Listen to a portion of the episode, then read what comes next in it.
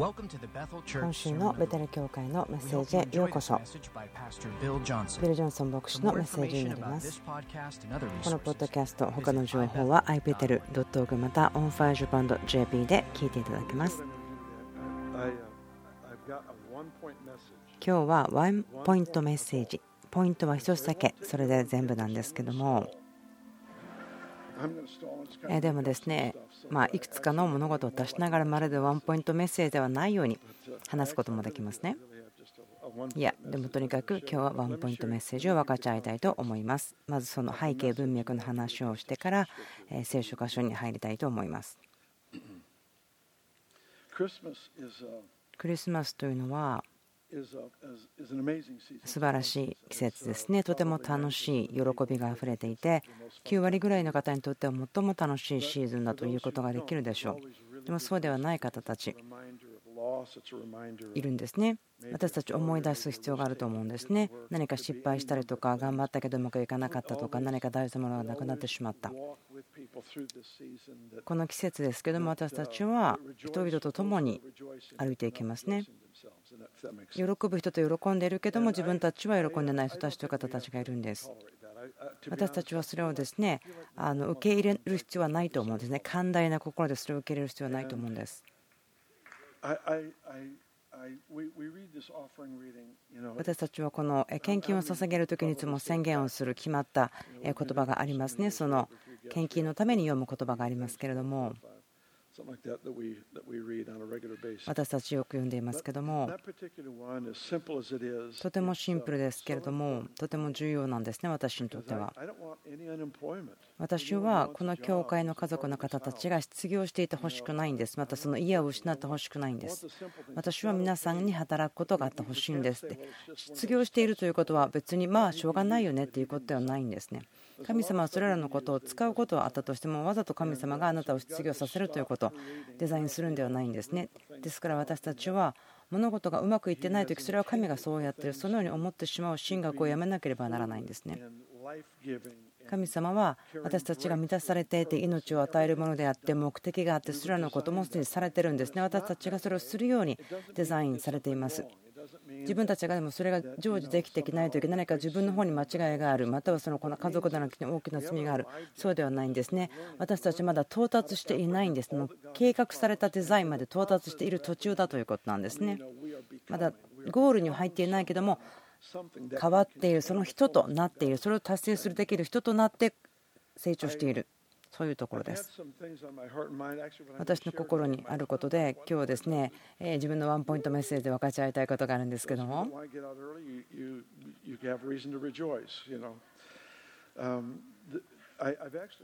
私は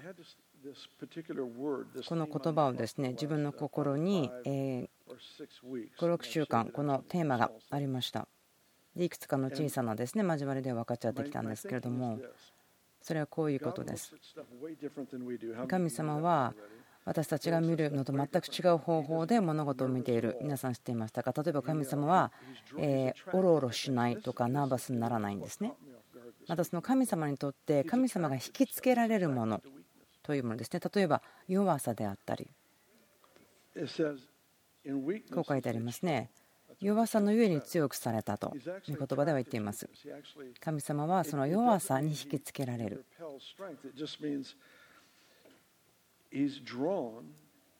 それは弱い人たちに神様が近寄っていく自ら引きつけられて進んでいくということなんですね。神様のとても重要なことなんです。ユエルの3章の10節でこう言ってるんですけども弱い人たちに言いなさい私は強いものであるとそして私がここでやってることを語らせなさい。同意しなさい。私の心に同意してください。そしたら天が地に出会うことができる。神様はその弱さを持ってる人たちに対して引きつけられていくんです。御言葉を言ってますね。貧しい人経済的に貧しい人は信仰が豊かである。信仰が強い。そう言ってますね。信仰を持つのにお金がない。そうでなくてもいいんですけども言いたいのはその妨げがないということなんですね。覚えてますか？イエス様もマタイの14で言いましたね。そのお金が妨げになってしまうこと。そのお金と信仰が一緒に存在できないわけではないんですけどもでも多く物を持ってるとかそのお金の取り扱いによって心が神様ご自身から離れてしまうことがあるということですね。多分ですねヤコブだと思うんですけども経済的に葛藤している者戦っている方たち貧しい人たちというのは信仰に強いものなんですよ飛んでいますよと言ってますね。ということは神様は私たちが持つ必要性ですね現金がないとか貧しいでもそこに神様が来られてそれを満たしてくださるということ。ですから私がすごく一番ショックを受けたことですね。神様が引きつけられる事柄に対してですけども例えば悲しんでる人たちですねに対して神様は引きつけられる。悲しんでいる者たちは慰められる。なぜならば神様の名前は慰め主ですね。その喜んだり楽しくすることもちろんそれがダメというわけではないですね。でも神様はその慰め主なので悲しみのある人たちのところに引きつけられてそこに進まれるんです。またはこのことですね。その罪に対して神様は引きつけられるというか引き寄せられるんです。神は罪を認めるわけではないけれども罪によって脅かされないんです。罪によって脅かされない方です。罪があふれるところには恵みも豊かになると言ってます。恵みというのがもっともっと多くなります。神はそこにおられます。私たちが最近気が付いていることは例えばこの世界の中で最も暗いと思われるようなところに福音を持って使える人がいる時に偉大な打ち破りがあったり驚くような神様の力栄光が表されます。本当に暗い暗いこの地上の地獄のようなところにそれが見えますなぜならば神は罪によって脅かされないんです。書いてそこに自分が行く場所だとして見られるんですね。そしてそこに神様の力を表しそして栄光を表しそれをすることができます。主は私たちがこれはダメだと思うものに対しても近づいていくんです。引き寄せられていくんです。そしてそこに義をもたらしそして罪に対して悔い改めをもたらし弱い人に力を与えそして足りないところに信仰を与えるんです。今日はえ詩式の20章からですねお話ししたいと思うんです。詩式というのは聖書の中からのこれはちょっと変な話だなと思う話の50%ぐらいが出てくるのが知識だと思っています。本当に変な話が多いんですね。たくさん知識から出てきます。最近読みましたか？ですからそれを読んだらですねたくさんの質問が神様に対して湧いてくると思うんですね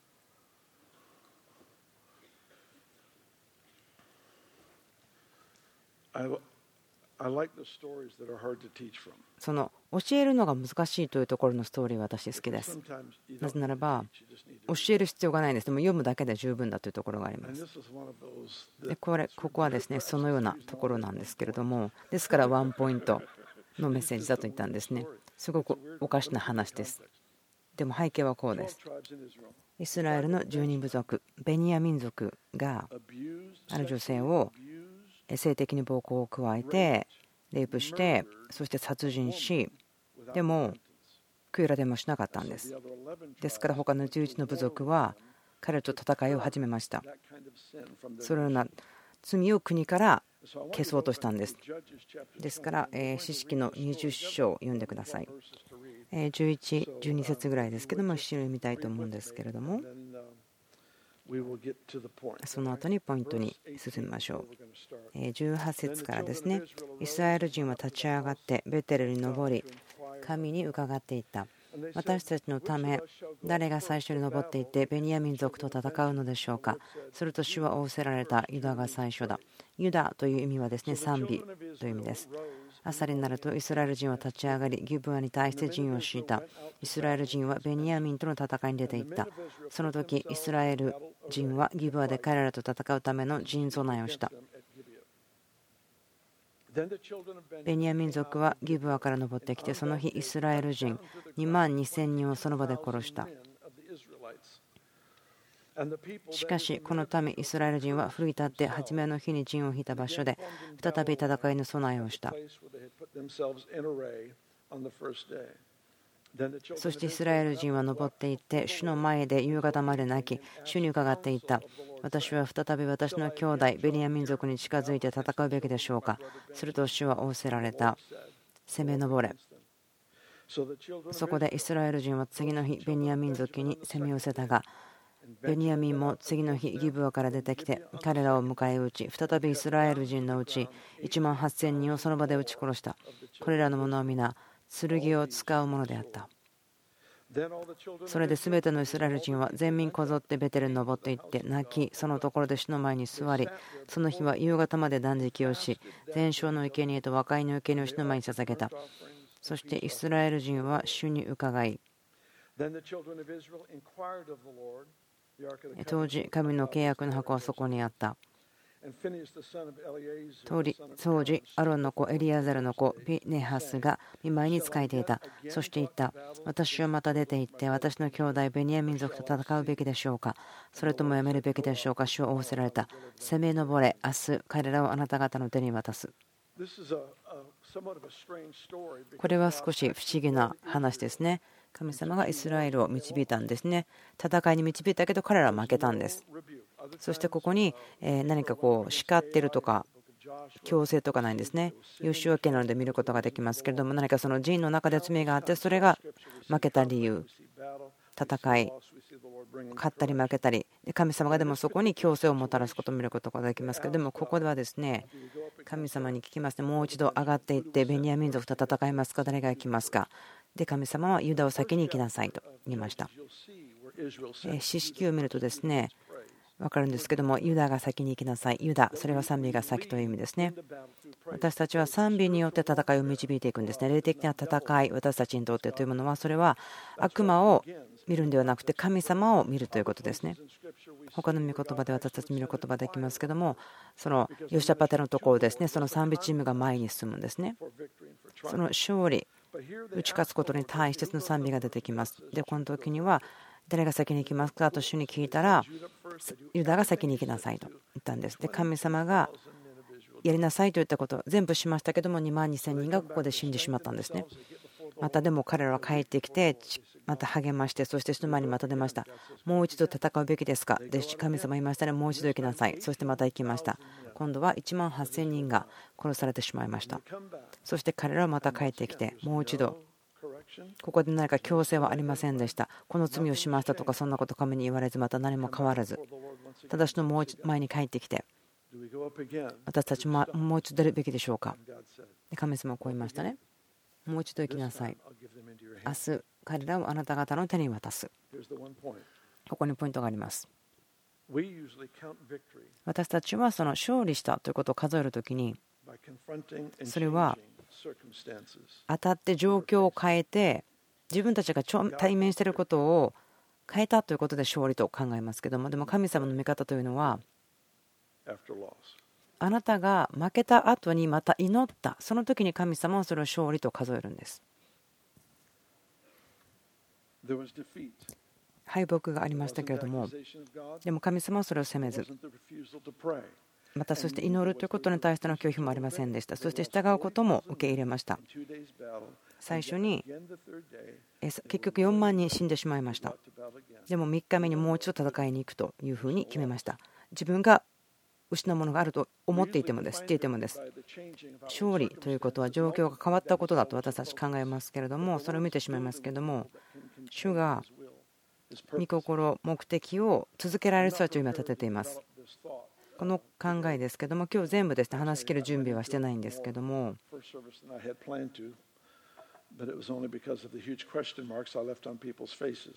私はですね、でも朝この同じような話をもう少ししたんですけども、人々はすごくですね疑問を感じたようでした。神様の御心というのは多面性があります。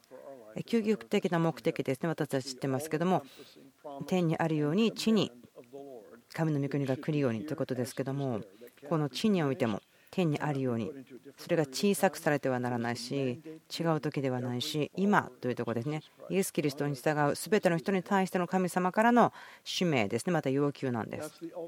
それが神様の御心ということをその究極的ということができるでしょう。でも神様の御心ということの中にその多面性があります。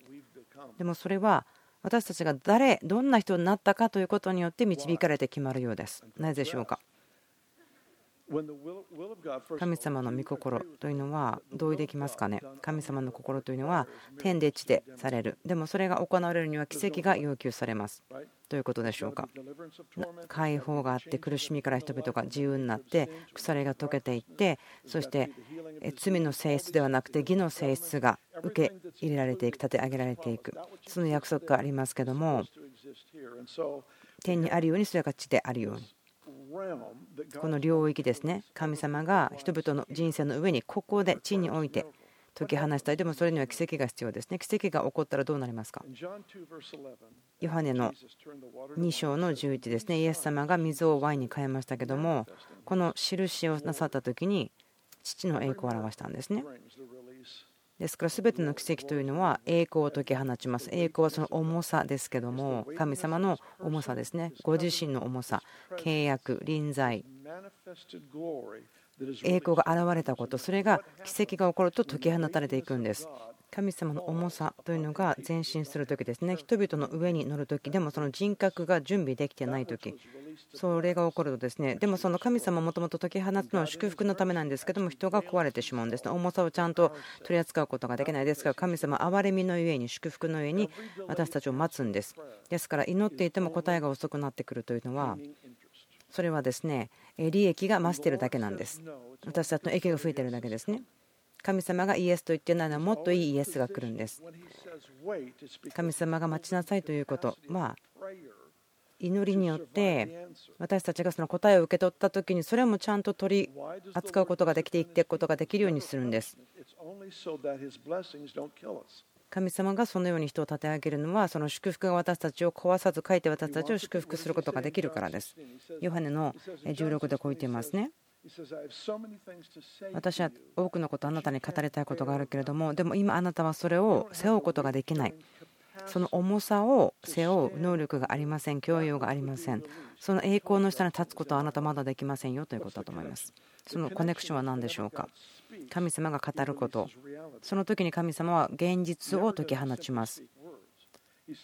ただ単純に語った喋った話しただけではないんですね。イエスが言ってるのは私の言葉は霊ですと言ってますから私の言葉は霊ですと言ってます。ですから私に語る時に聖霊様が解き放たれて御国の領域が解き放たれてその現れる重さとなる毎回神様が語るたびにそうなると。ですからイエスも言いましたね。あなたに語ること多くありますけどもあなたはその重さを背負う許容量がまだないです。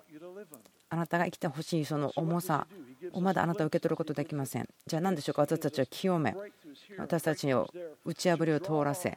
そして私たちの心が素晴らしいことをしてくださる方をもっと愛することができるように導いてくださる。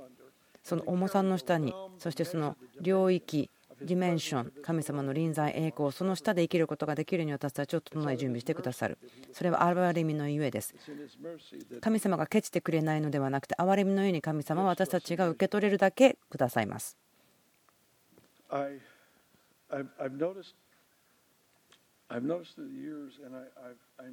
何年かの間にですね気がついたことがありましたけども何回かも話しました。去年も話しました。でも主がですね大きな祈りに応えてくる時にその種私たちにくださることによって祈りに応えるんですね。その歌詞の木をくださいと言ったらその種をくれるんです。私たちがよく管理することができるために。そして管理をして私たちが求めていたものになるため。その管理するということ種を管理するということ。それは人格キャラクターを強めるというところ。そして答えが全部現れた時に私たちがそれをよく取り扱うことができるようにするということです。ですから神様その私たちを育てるプロセスにすごく献身しています。心を砕いておられます。プロセスの結果よりもその過程ですね。プロセスにすごく心を砕いておられます。神様がイスラエルをこの2回ですね戦いに導き2回とも負けましたけどでも神様はこれを勝利として見た。なぜならば負けたけれども神の前に来て聞いたんです。私たちは戦いに行くべきでしょうか？ある方たちですね。今聞いてる方。すごく苦しい状況にあるかもしれませんなぜならば神があなたにしなさいと言ったことをあなたはしたから。本当の危機とかタフな状況経験したかもしれません。もしかしたらそれ主がしたかもしれません。主が導いたかもしれません。またはでもそうじゃないけどそう思ってしまったかもしれません。神様だなと思って愚かなことしたことありませんか？そうですね、クリスさん。あなたの痛み、私も分かりますよ。あなたが思っていること分かります。私たちみんなそういうような経験していますね。主が私たちを導くときに、ある方たちは何か船が沈んでしまったような経験をして、神様なんでしょうと思ったと。でも、あなたがもう一度祈ったから神様はあなたに誉れを与えています。敬っています。結果的にあなたが思った通りとかこうなるだったべきだったと思わなかったかもしれないけどもでもあなたが今まだ生きていますよね。あなたはまだここに存在しています。今日私祈っていたんですけども何か心にあったことですね。神様が打ち破りですね、そのための言葉をですね、またその約束を解き放ってくださるように、その打ち破りのための油注ぎのため、解き放ってくださると祈っていました。必要な打ち破りが今日ある方たちに与えられるように、今日それが来るように。で主がある方たちが神様がしなさいといったことをしたときに、も結果がもう全然違うことになってしまう。期待と全然違うことになってしまっているとか。そうですというならばあなたは今正しい場所にいますね。今日来てくださってありがとう。本当に信じています。主が状況を逆にしてくださると。多くの状況の中、今日それしてくださると思っています。例えば私が神様の御心といった時ですね。こう言って考えることできますね。そのボトムラインですね。一番ま低いレベルですね。例えば、魂が一つも滅びることなしにというふうに聖書から見ることができます。私たち知ってますよね。そこにちゃんと定義があります。ですから、正しくない人のしてあってもそれを神を喜ばない。すべての人が主のもとに来ること、神キリストを知ること望んでいますね。すべての人が申請することを望んでいます。でもそれは本当にベースですね。一番下のところになる土台のものでしょう。そしてその点が地にあるようになる。あなたと私たちはその中を生きていますけども、でもそれは私たちがどんな人になっていくのかということで表されていきます。それはプロセスなんですね。過程なんです。うまくいかなかったらでもまた祈る。うまくいかなかったけどまた従うことを望む。なぜ重要なんでしょうか？考えてください。ローマ書の8章。もちろん知ってますよね。全部のこと分かってますもんね。すべての言葉皆さん覚えてますよね。このメッセージの一番最後ですね、テストをしましょうか？いや、それは冗談ですけども、すべてのもの、こう書いてありますけども、その神はすべてのことを用いて、その良いことと書いてくださることができる。でも全ての事柄がいつもパーフェクトになるならばなぜこの聖書箇所が必要なんでしょうか？そこには理由があるんです。ね私たちがそのプロセスの中を歩いているからです。これはえバッターの後ろにいるキャッチャーの方のようですね。どのようなボールが投げられても必ず受け取って拾うことができるように例えば状況とかそしてそれが自分たちが何でこうなのか全然わからない。なぜあのあのことは私に起こらなかったのかまたは起こったのか。でもそんなことも神様を用いて全てのことを益とすることができるということです。私たち祈りますけれども。私が今日ですね生きながらこう感じてきたことがありました。なぜ私たちが共に時間を過ごすのかそれは人々の季節を変えたいと思ってるからです。ですからみんなにとってのクリスマスです。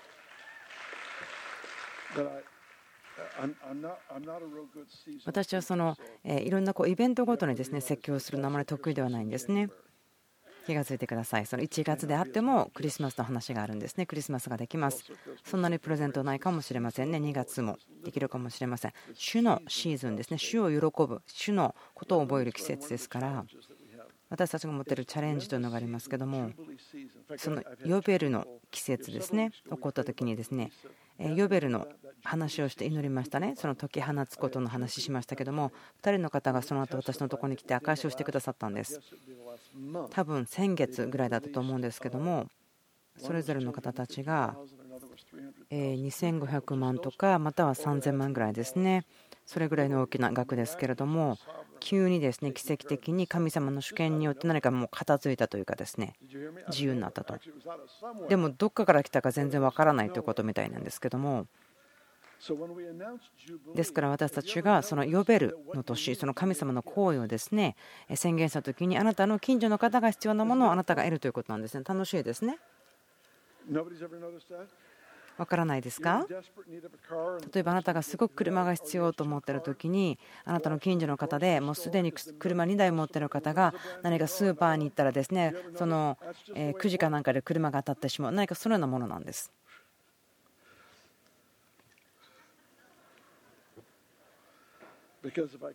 なぜならばもし私が他の方の打ち破り喜ぶことができなければ自分自身の打ち破りをもらうためにですね資格をいただけないんです。私が信じていますね。神様の奇跡人々の人生にまたこの聞いている皆さんに対して。そのことを私願っています。部屋にいる方みんなが大胆なステップですね。イエス様にあって取ってそして従ってもしあなたが状況が悲惨だと思ったとしてもでもそれが奇跡によってだけ治すことができる。本当に奇跡によらなければどうにもならない。そう思っている方どうぞ立ち上がってください。神様に言われたことをした。あなたは戦いに行ってそして2万2000人死んだ。でも立ち上がってまた私もう一回それをしますよと言ってそれをした。でまた今回は1万8000人死んでしまった。でも今私たちは3日目なんです。3日目というのは聖書の中ではとても重要な日ですね。3日目。3日目です。よみがえりの日です。約束が解き放たれる時です。不可能であることがイエス・キリストの皆の下にひざまずく日です.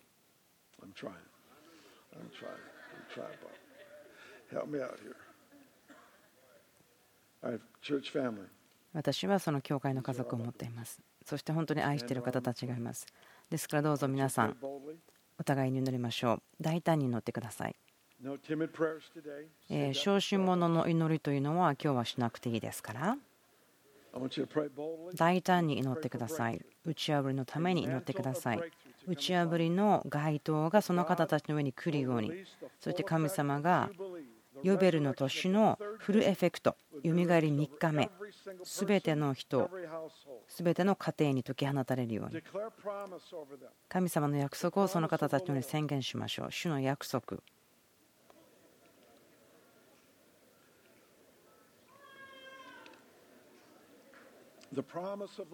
主の約束を宣言しましょう。予言的にどうぞ祈ってください。主が言われていることを聞いてください。何か特別な約束を。聖霊様が語っているのはそのことを言ってください。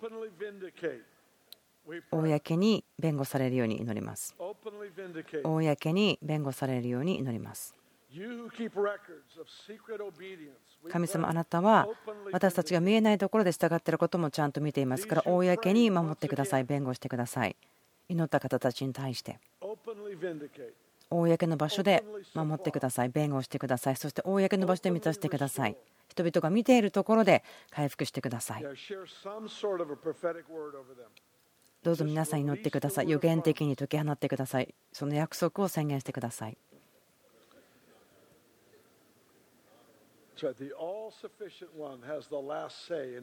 すべてを満たしてくださる方がすべての物事に対して最後に語る力を持っています決して嘘をつくことができない方。私たちをからかうこともなく私たちを導いたところまで導かれる方。主よ神様ありがとうございます。素晴らしいイエス様。素晴らしいイエス様。私たちはそのヨベルの年を宣言します。あなたの上にヨベルの年を宣言します。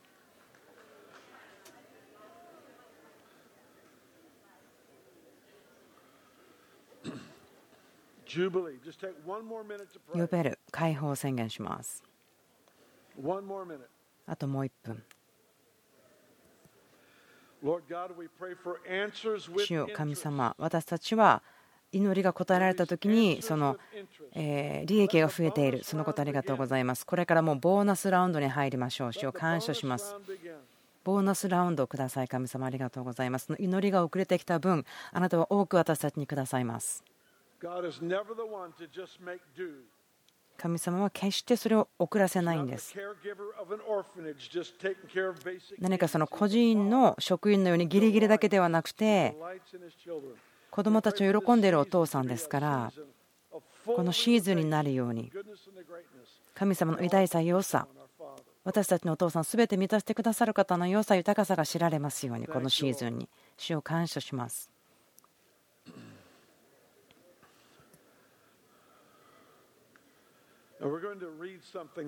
一緒にですね何かを読みたいと思うんです。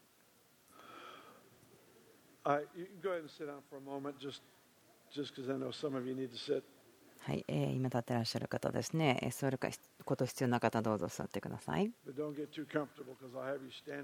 また後にですね、まあ、立っていただきますけれども、えその献金ですね、するときにですね、読むいつもの宣言を読みたいんですけども、パウロがコリントで言ってます。最初に自然界、そして霊的なもの。私と一緒に言ってください。まず自然界のもの、その後に霊の領域のこと。どういう意味でしょうか？主が自然界のこと、自然のもの、自然の領域、自然の物質をですね私たちに霊的な現実を教えるために用いられます。ですから普通ではないつながりがあるんです。そのお金ということがクリスチャンとして生きるときに絶対にそれは焦点を当てるものではないですね。でもイエス様はそれを用いていますね。なぜならば見ることができる、測ることができるんですね。説明するときにそのお金、経済ということを使って見くりの説明をすることがやりやすいんです。なぜならば測ることができるんです。持っている、持ってない、増加している、分かりますね。測ることが簡単ですから。私たちこれをしたいんですね。その献金の時にですね、もうすでに1回読んでますけども、それを読みたいと思います。この自然界にあるものに対してこのターゲットにしていきたいんです。素晴らしい祝福ですけども、例えば、この教会の家族の中に失業者がいなくなる、そしてもう誰もですねこの家を失うということがない、もう過去何年もですねアメリカの中で続いているこのこの大変な状況ですね、もうもう十分です、もう十分です。ある方がですね私も言いましたけどもあなたがまあいいかと思って寛容にしてしまうことそれが後にあなたを支配しますよというふうに言われましたですからもう私たちはこのことも支配させてはならないんですね。大胆さと偉大な信仰を持って宣言しましょう。私たち何かを表します。打ち破りが続いていくこと。私打ち破り好きです。でももっと私が興味あるのは打ち破りをどうやって保ち続けるかということです。主が私たちにその打ち破りを保ち続けることをくださっていると思うんです。ここで奇跡が始まった時毎週奇跡がありました。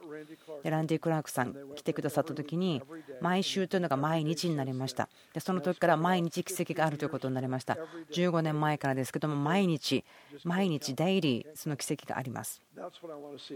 私それ見たいんですね。経済の状況にもそのことが見たいと思います。その社会、ソーシャルのためにもそれが見ていきたいんです。おうち、家族、家、家庭、家計、神様が約束していることが全て回復するように。神様は100%神様の御言葉に応えられますね。そして天にあるものが地に来るようになりますから。そして私たちがその約束を受け取るという責任があります。良いポイントでしたね。はい、どうぞ立ち上がってください。もう一度読みましょうか。私たちの普段のしゃべり方よりもう少し大きな強い声で宣言したいと思うんです。前の方にですね、ミニストリーチームの方、来ていただきたいんです。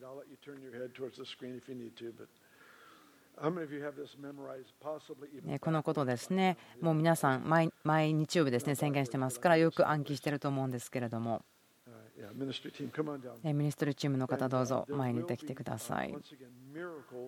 その奇跡がありますね。体の癒しとか、またはその今日部屋に入ってきた時に本当に重荷がある。自分の人生の中に危機とか家庭の中ですごく難しさがある方。また今日ですね奇跡が必要な方で何か体の組織が傷ついてしまっているのが何か問題な方。そしてそれによって起こるべきことが起こらないのでその体の健康に問題があるという方でも主が今その壊れた組織傷ついた組織を解決してくださっていますね。ですからそのがんもそうですね。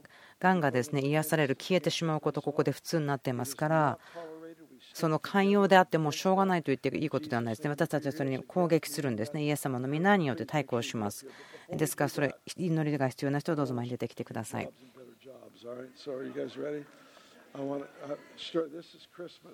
はい、えクリスマスですよ。ですからですね、そのクリスマスのような感じですね。その祝福を今投げ、たくさんたくさん与える気分にどうぞなってください。私、クリスマス大好きです。もうすでにですね私はサンタクロースによって不快感を得ることはもうなくなりました。昔そうだったんですけれども、もう私はそれ、サンタに対してもいい人になりました。まあ、孫たちがいるからかもしれませんけれども、よく分かりませんが、まあ、私にとって全部益となりました。主要級私たちが献金を捧げるときに、あなたがこのことをしてくださることを信じます。仕事、もっと良い仕事、給料が上がり、ボーナスが出る、益を受け取る、その良い売り上。げ、私にとって好意のある状況、収入、返却手紙の中に小切手が入っている。急に驚くようなお金を見つける。借金が返される。祝福増加すること。主を感謝します。私の経済的な必要すべて満たくださっていることありがとうございます。そのことによって私が十分以上持っていて神の御国に与え福音を広げることがキリストのためにできるように。アメン。ハレルヤ。ハレルヤ。その賛美の叫びを主の前に今捧げましょう。そうです主あなたは偉大な全能の神様です。あなたはすべての賛美にふさわしいお方です。私たちはあなたを自慢しますあなたを誇りますそうですねもう一度しましょうその賛美の叫び神様に捧げましょうあなたは素晴らしい救い主です。あなたは素晴らしい神様。栄光に満ちている主。栄光に満ちている主。ふさわしい方です。それは主あなたです。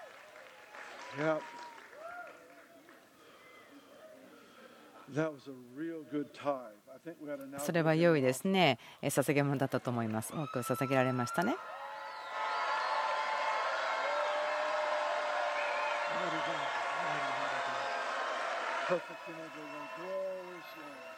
あなたの栄光に満ちた皆を賛美します。栄光の主、栄光の主、栄光の主。誠実であって真理な方、力ある方、力ある方、力があるのは主です。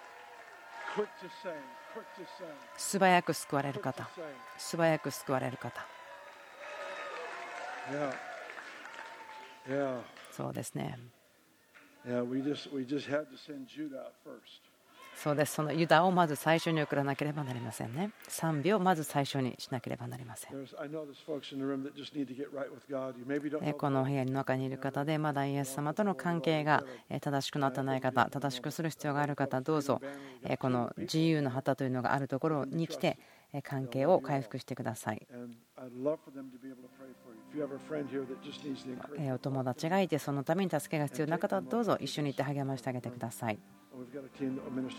ミニストリーをしてくださるチームの方たちがいますからあなたの体のために奇跡が必要ならばまた癒しが必要ならどうぞ来てください。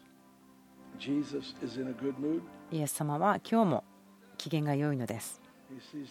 そして全てのことを終わりから最初まで見ておられその計画を全てしていますそして私とあなたはその神の計画の中にいるんです今週もベテル教会のメッセージ聞いてくださってありがとうございます。ポッドキャスト ibetel.org また onfirejapan.jp で聞いていただけます。